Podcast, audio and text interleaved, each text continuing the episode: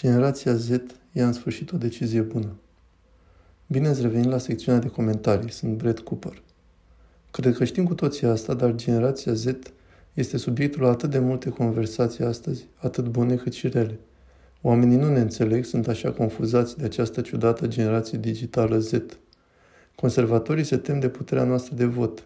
Suntem cronic online și foarte vocal și statistic este foarte, foarte bolnav mental – fapt despre care oamenilor le place să vorbească mult. Și nouă ne place să vorbim mult, dar aș spune că generația Z este foarte conștientă de sine. Și au fost lucruri pe care le-am văzut și care m-au surprins la generația mea. Dar poate n-ar trebui să mă surprindă. Și azi vom vorbi despre asta. Bine, așa cum am menționat, nu e un secret că generația Z suferă mental. Suntem cea mai bolnavă mental generație știută până acum. Am scos câteva articole, dar cred că știți asta până acum.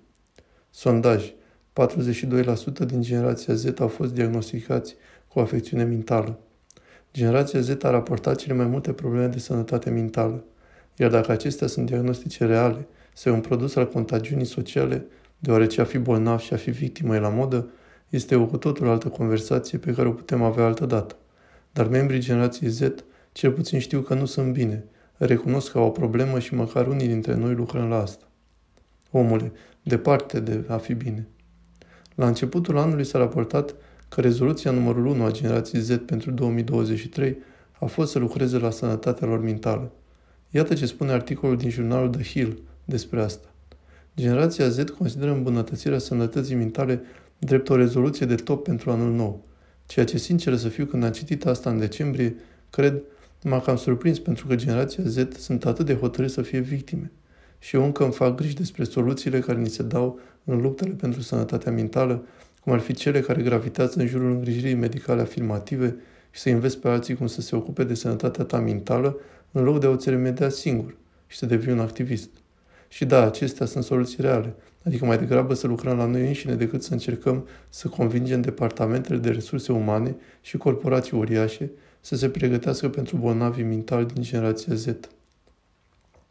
Generația Z citează mediul și criza de mediu și schimbările climatice ca fiind cei mai mari factori de stres pentru sănătatea noastră mentală. Și experții răspund la asta nu prin a spune, hei, hai să lucrăm la asta, ci spunând, da, du-te și fii activist, du-te să-i faci să schimbe lucrurile. Nu, mai bine ieși afară, atinge iarba, lucrează la tine. Nu toți trebuie să fim activiști acum. Totuși, cum spuneam, e bine că generația Z știu cel puțin că au probleme – dar un alt mare contributor la lupta noastră pentru sănătatea mentală este timpul petrecut pe ecran și folosirea rețelelor sociale, care nu e o surpriză literalmente pentru nimeni, așa că m-a șocat un tweet de ieri care a declașat întreg acest episod. Unusual Wales a postat pe Twitter. Telefoanele flip cu clapetă, fără acces la internet, sunt în creștere în SUA, fiindcă generația Z încearcă să limiteze timpul petrecut pe ecrane, conform CNBC. Generația Z începe brusc să înțeleagă, reușesc în sfârșit, acest lucru ar putea avea efecte pozitive peste tot, de la a ieși de pe TikTok și a ne schimba obiceiurile de vot până la a deveni sănătoși mental.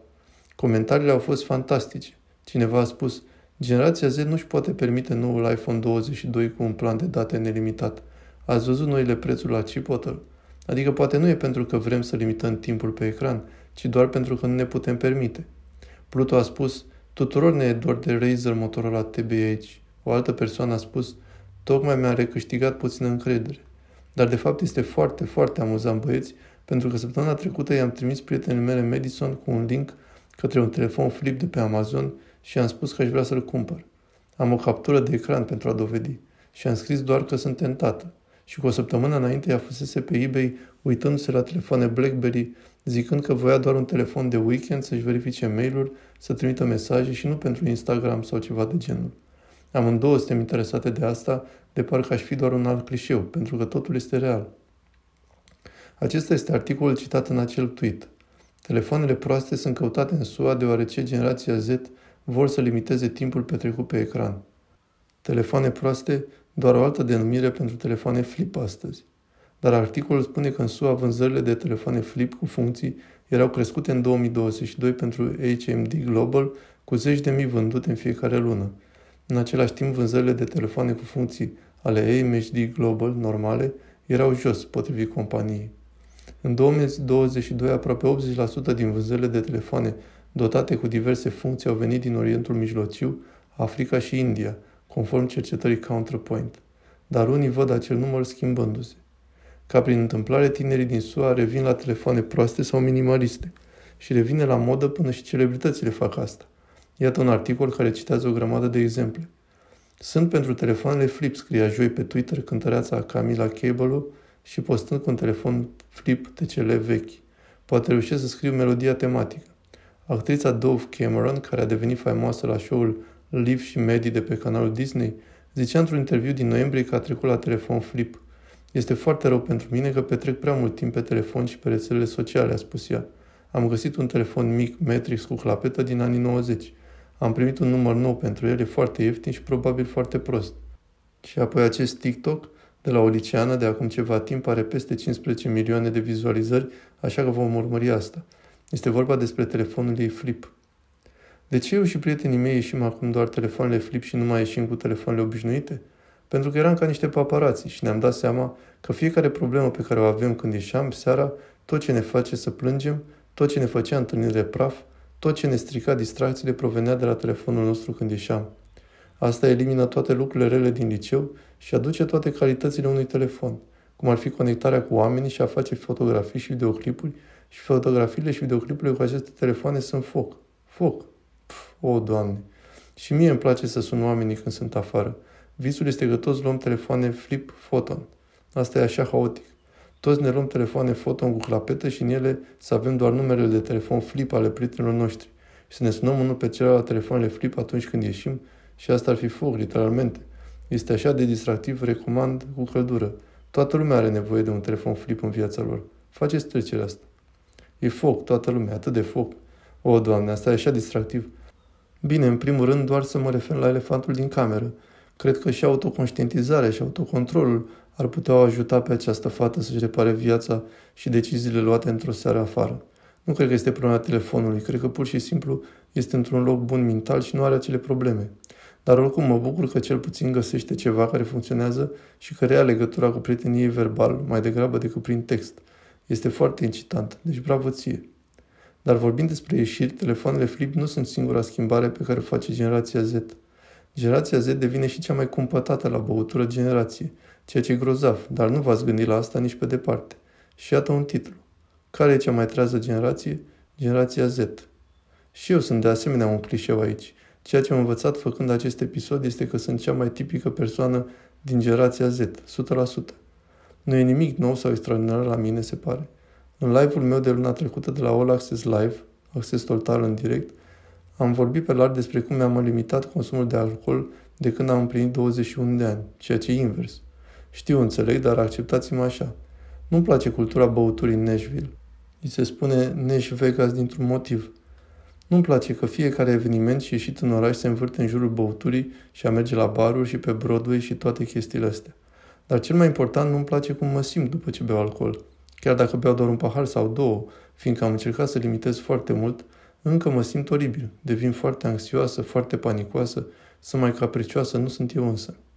Nu mai știu dacă așa a fost și în liceu și pur și simplu am ignorat asta, sau nu mi-a păsat sau eram prea ocupată și nebunită, astfel că nu am observat, dar oricum urăsc sentimentul. Și am spus în acea emisiune în direct că de acum înainte vreau să prioritizez găsirea de evenimente și lucruri de făcut în Nashville care nu implică alcool, pentru că fiind singura persoană care nu bea când ești la o cină cu prietenii sau la un bar, te simți foarte bătrân foarte repede.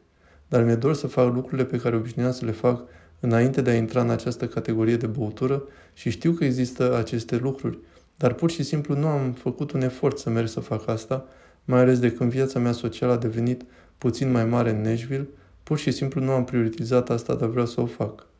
Așa că din nou sunt un clișeu pentru că generația Z este foarte curioasă cu abstinența de la alcool, așa îi spunem acum. Ești la baruri, ești la restaurante, toate au mocktailuri, ceea ce este grozav. Voi comanda și eu. Dar iată câteva statistici despre toate acestea, lăsând deoparte anecdota.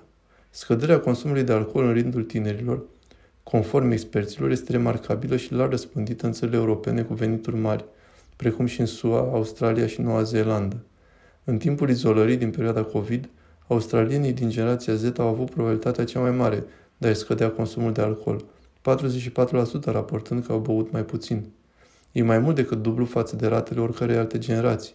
Ratele consumului excesiv de alcool la tinerii din Noua Zeelandă au scăzut de asemenea cu mai mult de jumătate între 2001 și 2012 și au continuat să scadă de atunci.